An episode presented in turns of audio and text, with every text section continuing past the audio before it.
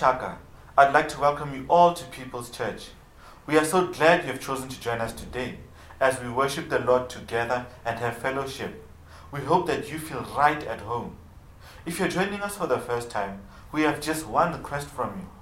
Won't you click the welcome link and fill in your details so that we can reach out and connect with you? We hope that you're enjoying the service so far. In Hebrews 13, verse 15, it says, Through him, let us continually offer up a sacrifice of praise to God.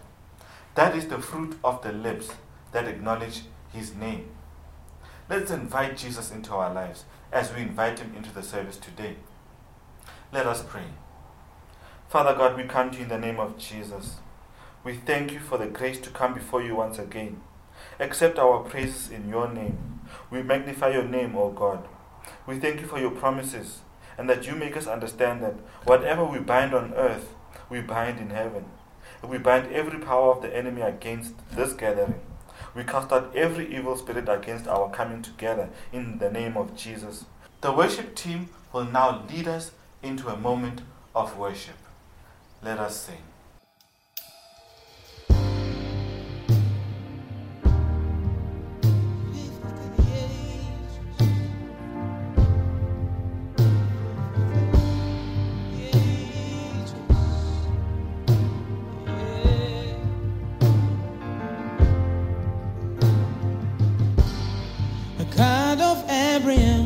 You're the God of covenant and faithful promises.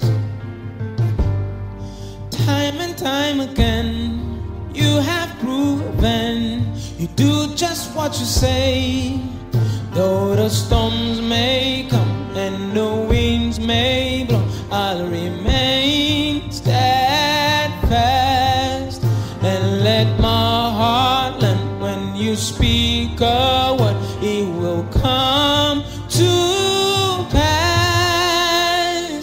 Great is your faithfulness to me. Great is your faithfulness to me. From the rising sun till the setting same, I will praise Great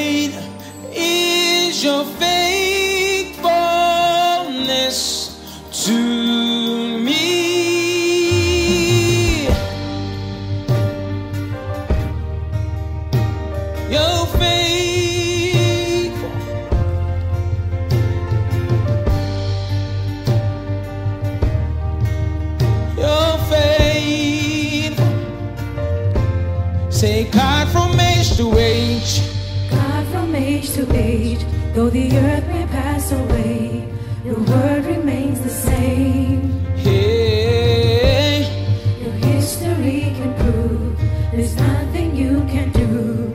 You're faithful and true. though the storms Though may the storms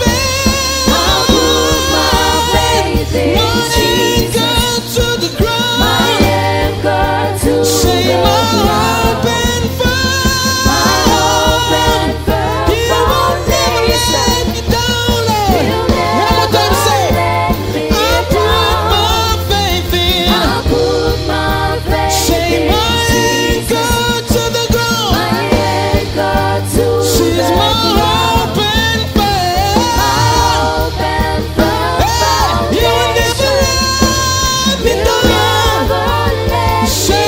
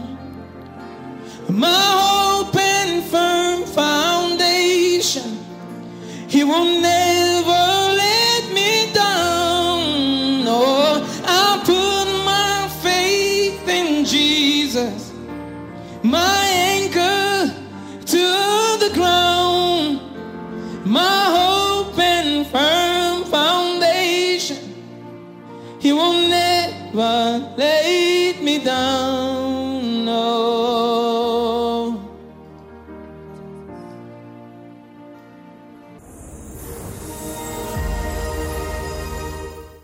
As we get into a time of giving, I'd like to read from Luke 16, verse 10. Whoever can be entrusted with very little can also be entrusted with much. And whoever is dishonest with very little will also be dishonest with much. Now, everything we have doesn't just come from God, it belongs to Him. We are stewards of what He has given us. And as stewards, we are called to be God's financial advisors and investors. He entrusts us with His money, and we choose how it will be used and invested. The true test of our ability to be good stewards doesn't happen when we have plenty. In fact, it is when we have little that we are really tested. How do we invest the little that we have, or the plenty that we have to bless others and to honor God through good stewardship? Ask yourself are you open minded and generous? Or are we stingy because we are afraid of being in lack for a long period of time? Be a good steward. God has given you the resources and He has entrusted you with much. We encourage you to approach this with generosity, with an open heart as we commit to God's resources, or rather, as we commit God's resources back to Him with thanksgiving and we continue investing wisely into His kingdom. Be blessed as you invest back into God's kingdom.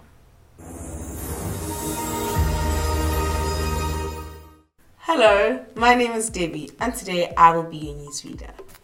Church, we would like to thank you for attending the AGM last week Sunday, and we're also thankful for the valuable contributions in the meeting. Now, let's look at what's happening in the life of the church. Good day, church. Christ, our Lord and Savior, led by example. Several times in scriptures, you will read that he went out to pray. So it is also important for us as believers, as his followers, to spend time in prayer. Church, I'm quite excited about our Tuesday morning dawn prayer meetings.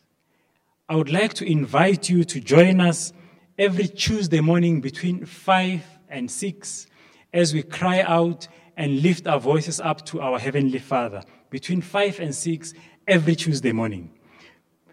To be able to join us, please contact me on the number that is flashed on the screen now. Contact me on this number so that I can send you the link so that you are able to join us as we pray together every Tuesday morning between 5 and 6. A praying church is a victorious church. You're furthermore reminded of our Wednesday prayers, which take place from 6 p.m. to 7 p.m.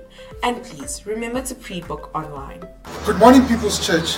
We are happy to announce that Designed Youth Ministry will be back soon. Watch this space for more announcements. and we are going to hit the ground running with a conference hosted by Cornerstone for the Youth. It's called Game Changers. Please watch the video for more information. Thank you. God bless you. Thank you. Thank you.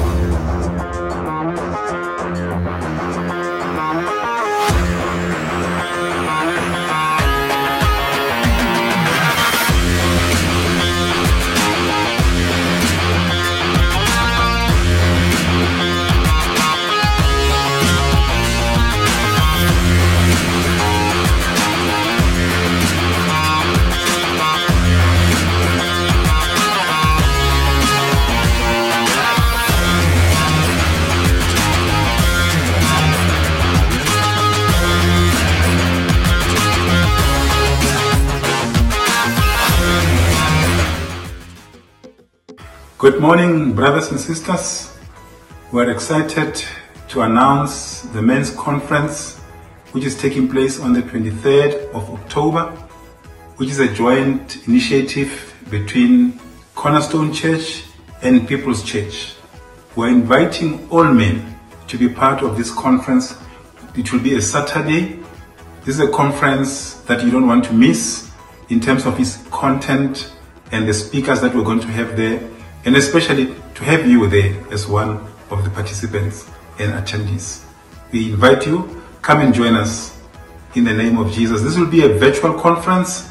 You can attend it anywhere you are in the comfort of your home. So we're inviting you, come along and be part of what God is doing in Cornerstone and People's Church. God bless you. We are extremely excited that next week we will be having a live band and some singers from Cornerstone Church. It's going to be lit. So please invite your friends and family, but don't forget to pre book online. Do enjoy the rest of the service. Church, help me as we welcome Pastor Monley to minister God's word to us today. Be blessed. Good morning, uh, People's Church, Church at Home family. So good for me to be able to bring uh, God's word today. You know, it's such a, it's always such an honor and a privilege and something that we shouldn't take lightly to bring God's word. And we definitely uh, thank and appreciate the, the speakers that have brought uh, God's word week in and week out, that have fed us with really high quality stuff. So we appreciate them. And before I go into um, into my message, I just wanted to start by sharing a, a, short story. You know, one a couple of years ago, I went with a group of people uh, on a mission trip to Lesotho. And as normal, so what normally happens is that in the mornings, we split into smaller teams. We go into the surrounding villages to evangelize. One of the things that became interesting to me is that in every house, almost without fail, every house that we went into, the people that uh, we met and we spoke to were women. Uh, so, you know, I asked, you know, why is it that in every house that we go into that we are met by and we, we speak with women? Where are the men? What about the men? You know and so the local translators that we were working with there you know they, they we had a discussion. And one of them said this he said the basotho men you know cannot bring themselves uh, to submit to a savior who is weak. And so According to them, or in their view, the act of Jesus willingly giving his life for the sake of humanity is something weak. And since weakness is shunned in many cultures, including theirs, therefore they generally distance themselves, especially the men, uh, from Christianity because of that thinking. And this got me thinking as well that, you know, during the first century, I don't think there was anyone who was seen, you know, tattooing uh, the symbol of the cross or the image of the cross on their body. I don't think there was even anyone who was, uh, who had stickers of the cross on their chariot. And there was a very specific reason for that.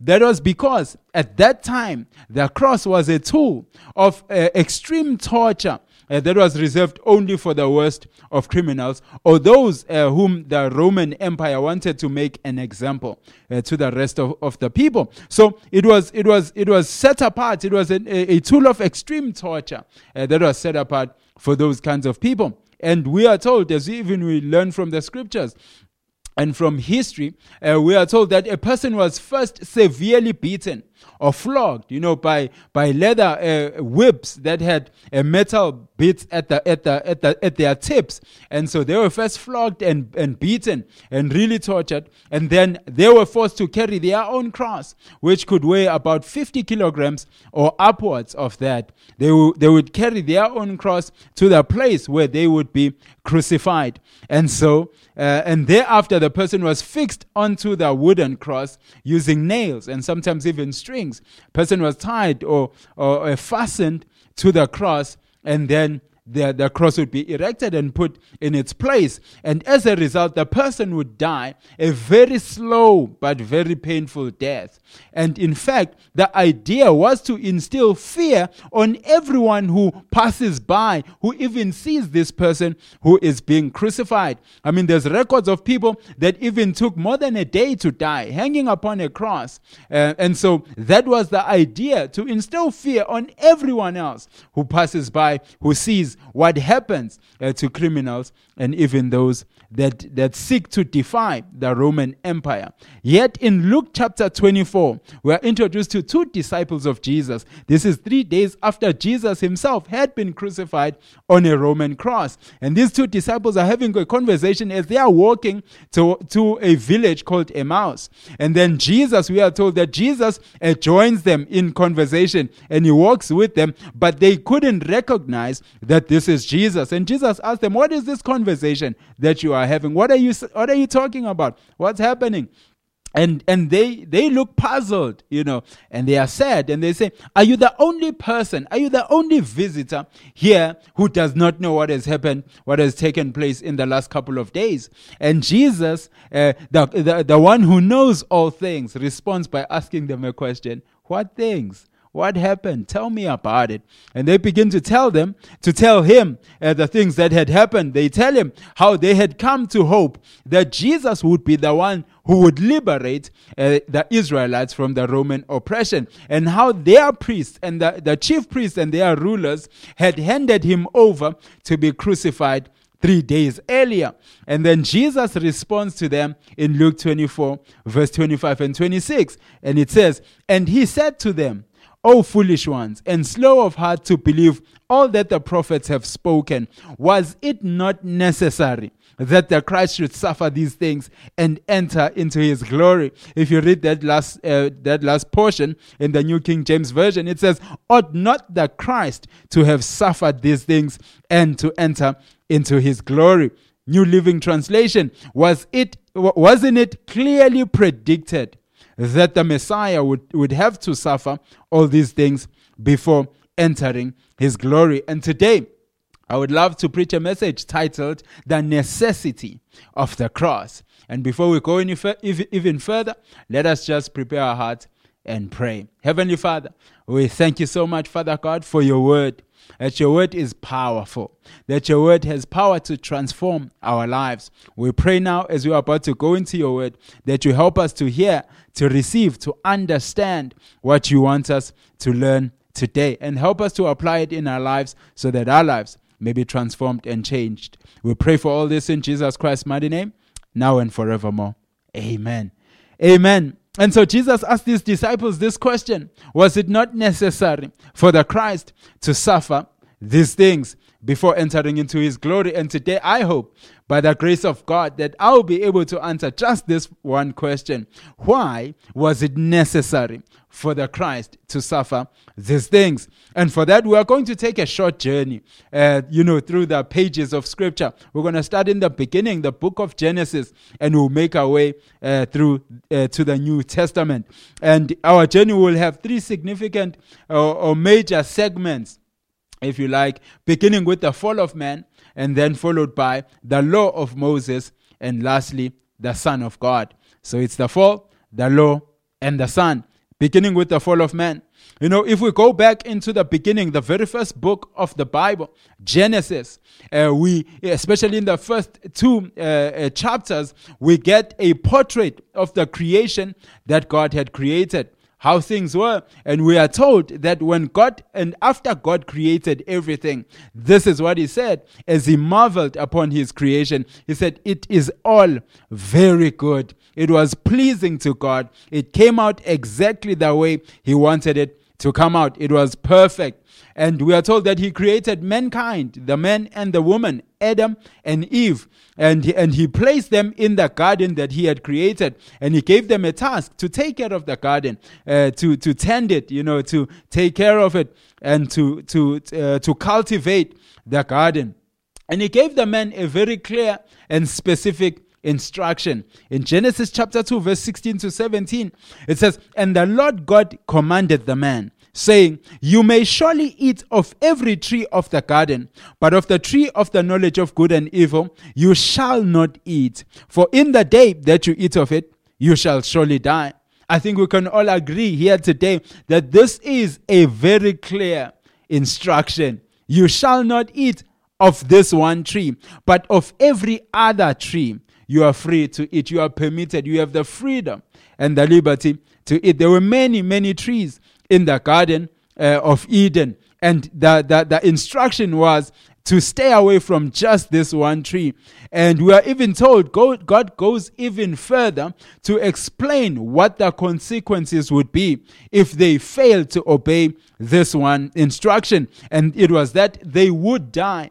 And we know that in, in, in Genesis chapter 3, just one chapter later, in Genesis chapter 3, both the man and the woman broke this instruction as they as they both ate of the fruit from the tree that God had explicitly commanded them not to eat from. And for the first time in since creation, sin entered into the equation. Sin entered into the world. And this is something that is also known as the fall of man. This is where sin entered into the world and affected and infected each and every aspect of God's creation. And the resulting effect was that everything would now be affected by death and decay. Each and everything that you can think about, every aspect of God's creation was now infected or affected by sin, marked by this death and decay. And when it comes to the issue of sin, you know, uh, our our modern un- uh, understanding or thinking around sin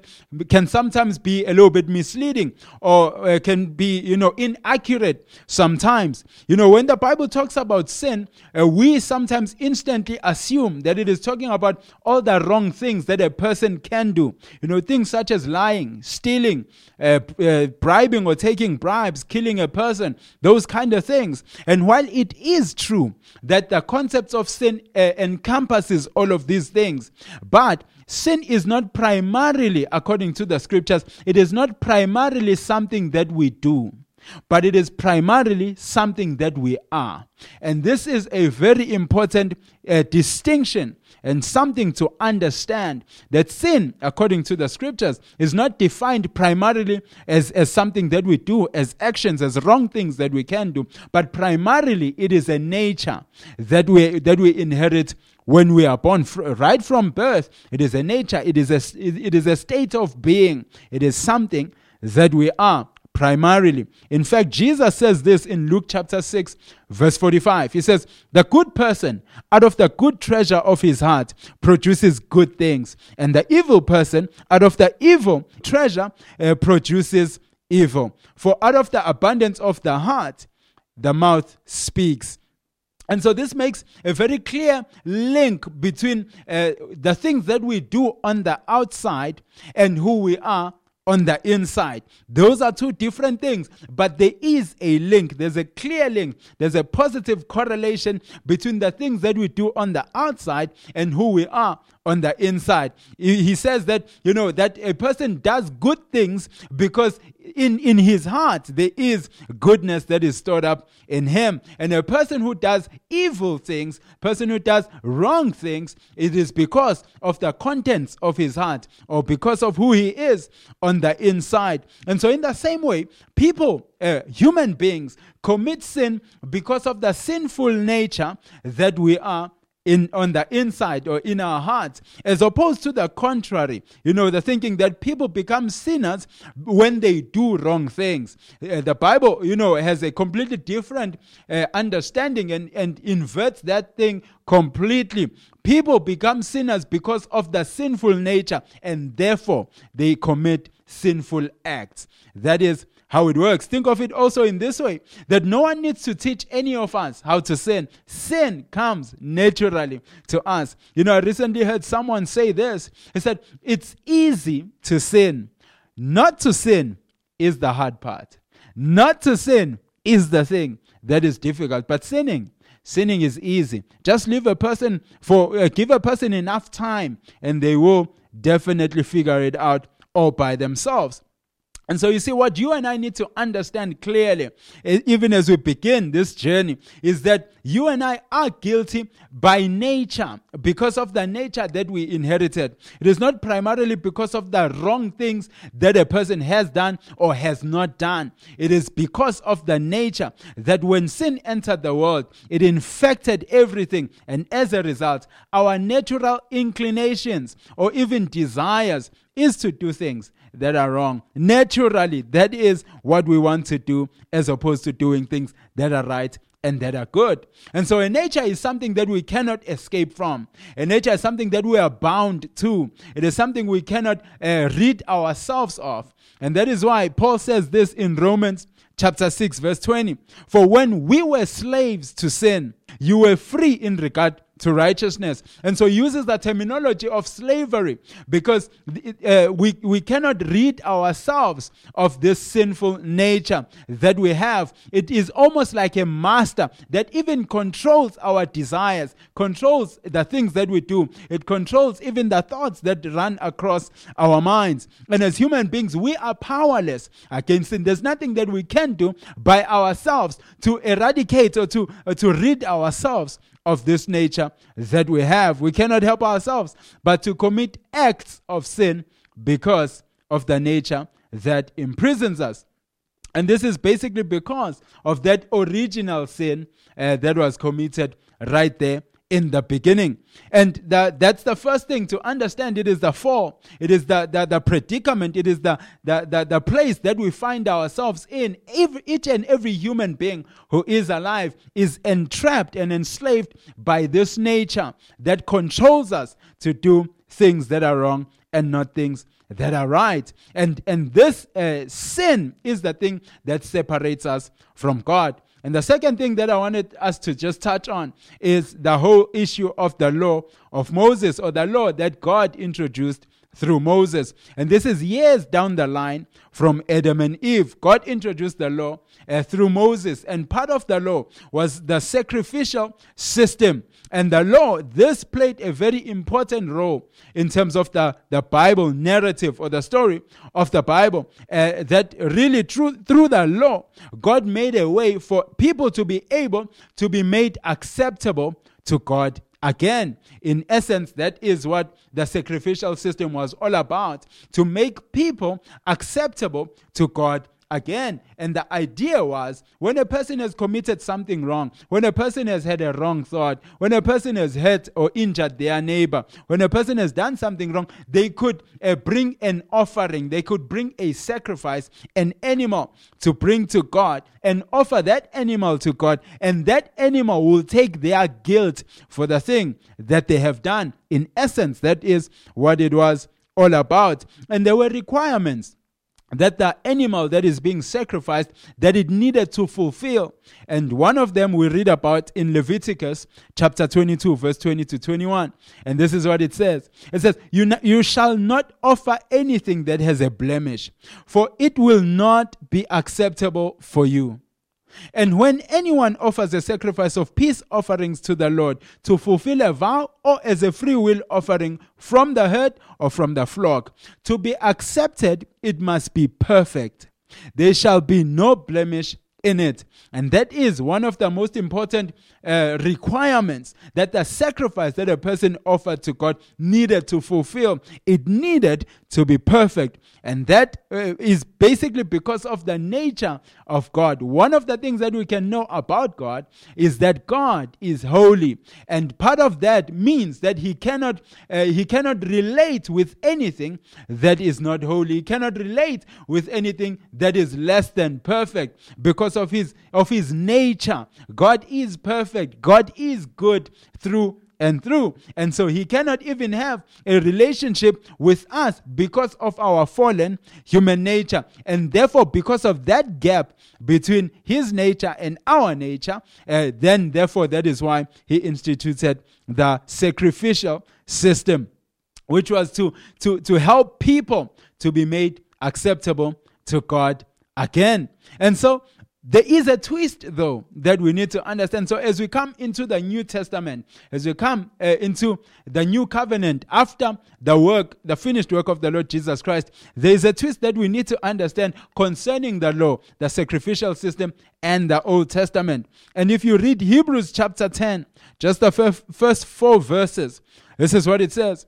It says, For since the law has but a shadow of the good things to come instead of the true form of these realities. So, this is something that is established. It doesn't say for if, it says for since. This is established already. Since the law has but a shadow of the good things to come instead of the true form of these realities, it can never, by the same sacrifices that are continually offered year after year, make perfect those who draw near. That is clear, that is emphatic. Since the law is but a shadow of the good things to come, it is impossible for the law, therefore, to make perfect, you know, those who come, who draw near uh, to worship God by the sacrifices that are offered continually year after year. Continues. Otherwise, would they not have ceased to be offered? Since the worshippers, having once been cleansed, would no longer have any consciousness of sin. But in these sacrifices, there is a reminder of sin each and every year. For it is impossible for the blood of bulls and goats to take away sin. And so, inherent within the sacrificial system was the issue of the repeated sacrifices. Each and every year, there were these rituals and these sacrifices that needed to be offered year after year. And he says, if the sacrifices of these animals could lead to the forgiveness of sins, then surely they would have stopped being offered or sacrificed by now. Why? Because the, the, the worshippers, because the people would no longer have any sins to atone for, because their sins would have already been atoned for, if indeed these sacrifices did or dealt with the issue of sin. But it, as it has already been established, they, they do not and they cannot deal with the issue of sin because they are but shadows. That is all they are. They are shadows of the realities and not the realities themselves, which lead to this question What then was the purpose of the law if it was not to forgive sins? What was the purpose?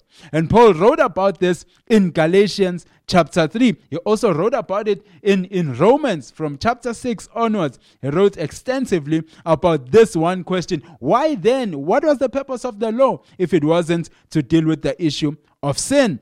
And he says this in Galatians chapter 3, verse 19. Why then the law? Question. And then he continues, it was added because of transgressions, until the offspring should come to whom the promise had, had been made, and it was put in place through angels by an intermediary which reiterates the point, really, that the law was a placeholder for something better that was still to come, that had not yet arrived. The, the law was just holding the place for that thing or for that person. And now, as we read here, it becomes clear that there is an offspring, and that offspring is the Lord Jesus the Messiah. And in Galatians chapter 3, verse 24, 23 to 24, he, say, he continues to say this. He says, Now before faith came, this was before the, the, the work of Jesus Christ on the cross. Before faith came, we were held captive under the law, imprisoned until the coming faith would be revealed.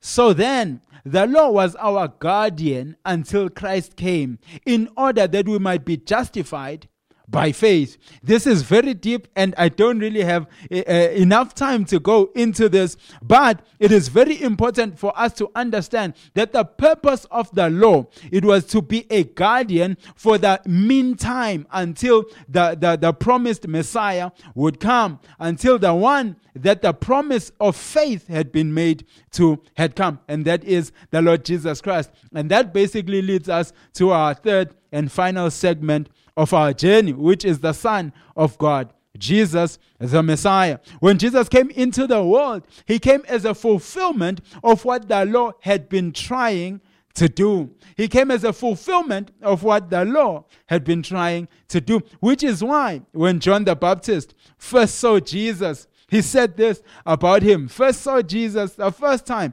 coming towards him And he says this in John chapter 1, verse 29. He says, Behold, the Lamb of God who takes away the sin of the world. You see, John had a revelation of who Jesus is or who Jesus was. That Jesus was not just another human being, he was not just another ordinary person, but Jesus was the chosen and promised Messiah, the Lamb of God that God had provided for the sins of the world, that God had provided as a sacrifice for our sins, the one and only and true and perfect Lamb that could take away our sins once and for all. And so all the animal sacrifices that were being sacrificed under the law were a foreshadow of this one person who had now come Jesus, the Messiah, who was the Lamb of God who takes away the sin of the world. Which is why uh, uh, Jesus was actually sacrificed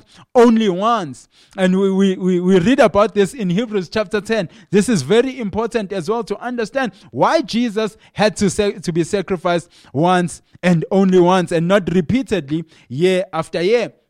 And so in Hebrews chapter 10, verse 11 to 14, this is what it says. It says, And every priest stands ministering daily and offering repeatedly the same sacrifices, which can never take away sins. But this man, after he had offered one sacrifice for sins forever, sat down at the right hand of God, from that time waiting till his enemies are made his footstool. For by one offering he has perfected forever those who are being sanctified. Hallelujah. Amen. This is the good news that Jesus was sacrificed once and for all, and was sacrificed once for the sins of all of humanity, all the people that have ever lived, all the people that will ever live. Your sins, my sins, all of our sins, past, present, and future. And he was sacrificed once and for all. And he is now seated at the right hand of, of the Father. He, had fi- he has finished the work that he was sent to do, which was to be a sacrifice, which was to be a substitution for us to stand in the place of our guilt and to take the full might of our punishment that we deserve because of our sins, so that our sins may, may be forgiven, so that we may not atone for our own sins ourselves. And so, contrary to the belief that the cross portrays Christ as weak, in actual fact, on the cross, Jesus did what no one else could do. He made a way for our sins to be forgiven completely and he made that way possible. He made the way for the restoration of the relationship that existed once between man and god. He made that uh, restoration possible by the sacrifice of himself upon that cross and so we need to understand that this is another important thing to understand that God was never at any obligation to save even a single human being. He was never obligated, he was never forced. You know, he did not have to save even a single human being. But once he decided to save us, then the cross and the suffering became absolutely necessary. It was not necessary for God to save us, to move, you know, to to to to to save us and and to to make the way possible for our sins to be forgiven. That wasn't necessary. But once he has he had decided, you know, that he wants to save us, then the cross and the suffering and the death, the crucifixion and the resurrection became absolutely necessary. It was now absolutely necessary for Christ to suffer and die. And there was no other way for salvation and the forgiveness of our sins to be made possible other than for the Lamb of God to be slain. That is the gospel. That is what God has done on our behalf. And you may be here uh, today and you are hearing me and you have never accepted Jesus as your personal Lord and Savior. And you could have even grown up, you know, in a Christian home. You could have been attending church, Sunday school from as young as you can remember. But you have you don't have that assurance of your salvation. You don't have that that witness of the Holy Spirit within you that con, that that attests to the fact that you are indeed a child of God. And perhaps you, you have doubts and maybe you have questions. And perhaps you know there's things that have happened in your life that make you to question the goodness of God. But today, I would like to invite you. I would like to extend this invitation for you to place your faith on Jesus' finished work on the cross. The Bible assures us in, in Ephesians chapter 2, verse 8 and 9, that it is by grace that we have been saved, and this through faith. And this is not our own doing, it is the gift of God, not as a result of works, so that no one may boast. Salvation is an act of God, it is by grace and through faith. Those are the two concepts that, that are inherent and that are important to understand when it comes to salvation. First of all, it is by grace, simply meaning that it is God's doing, it is not our doing. Salvation is a free gift from God because He loves us, because He wanted to do it. And the second concept is that salvation is through faith, basically meaning that we must receive this free gift of salvation by believing in Jesus Christ. And believing uh, here means more than just knowing something to be true in your mind. It goes even further to, to applying and inf- uh, uh, to affecting or affecting the, the kind of lives that we live, living in such a way that we that we demonstrate that we believe these things to be true. It's not just believing in our hearts, you know, it's not just believing that there is a God out there somewhere, but it is living each and every day, you know, in the reality that God is real, that God loves us, that God uh, wants us to live in a particular way.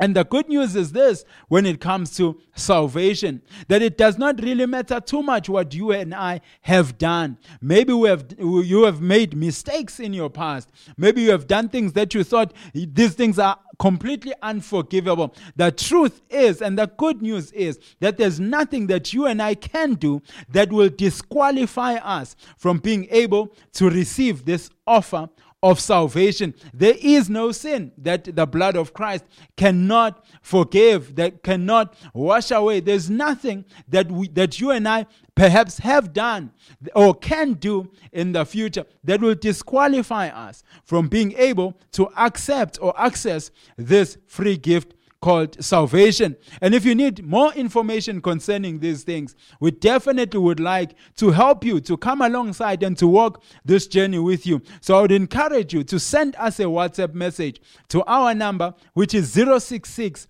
026 0170. 066 026 0170. Send us a message and we would like to explain further these things if you need more information. But if, on the other hand, you are ready to make this decision, to take this step, I would love to pray with you today. And, and the truth is that God hears your, your prayers. If we pray with sincerity in our hearts, it doesn't even matter too much, you know, the, the terminology and, you know, the vocabulary that we use in prayer. One of the most important thing is what is happening on the inside. And the Bible assures us that God sees, you know, things that are hidden to the naked eye. He sees our hearts. He sees our intentions. He sees even our thoughts. And so, even as you are there right now, you can take this step. You can make this decision to make Jesus Christ your personal Lord and your Savior. And the reality is that God will hear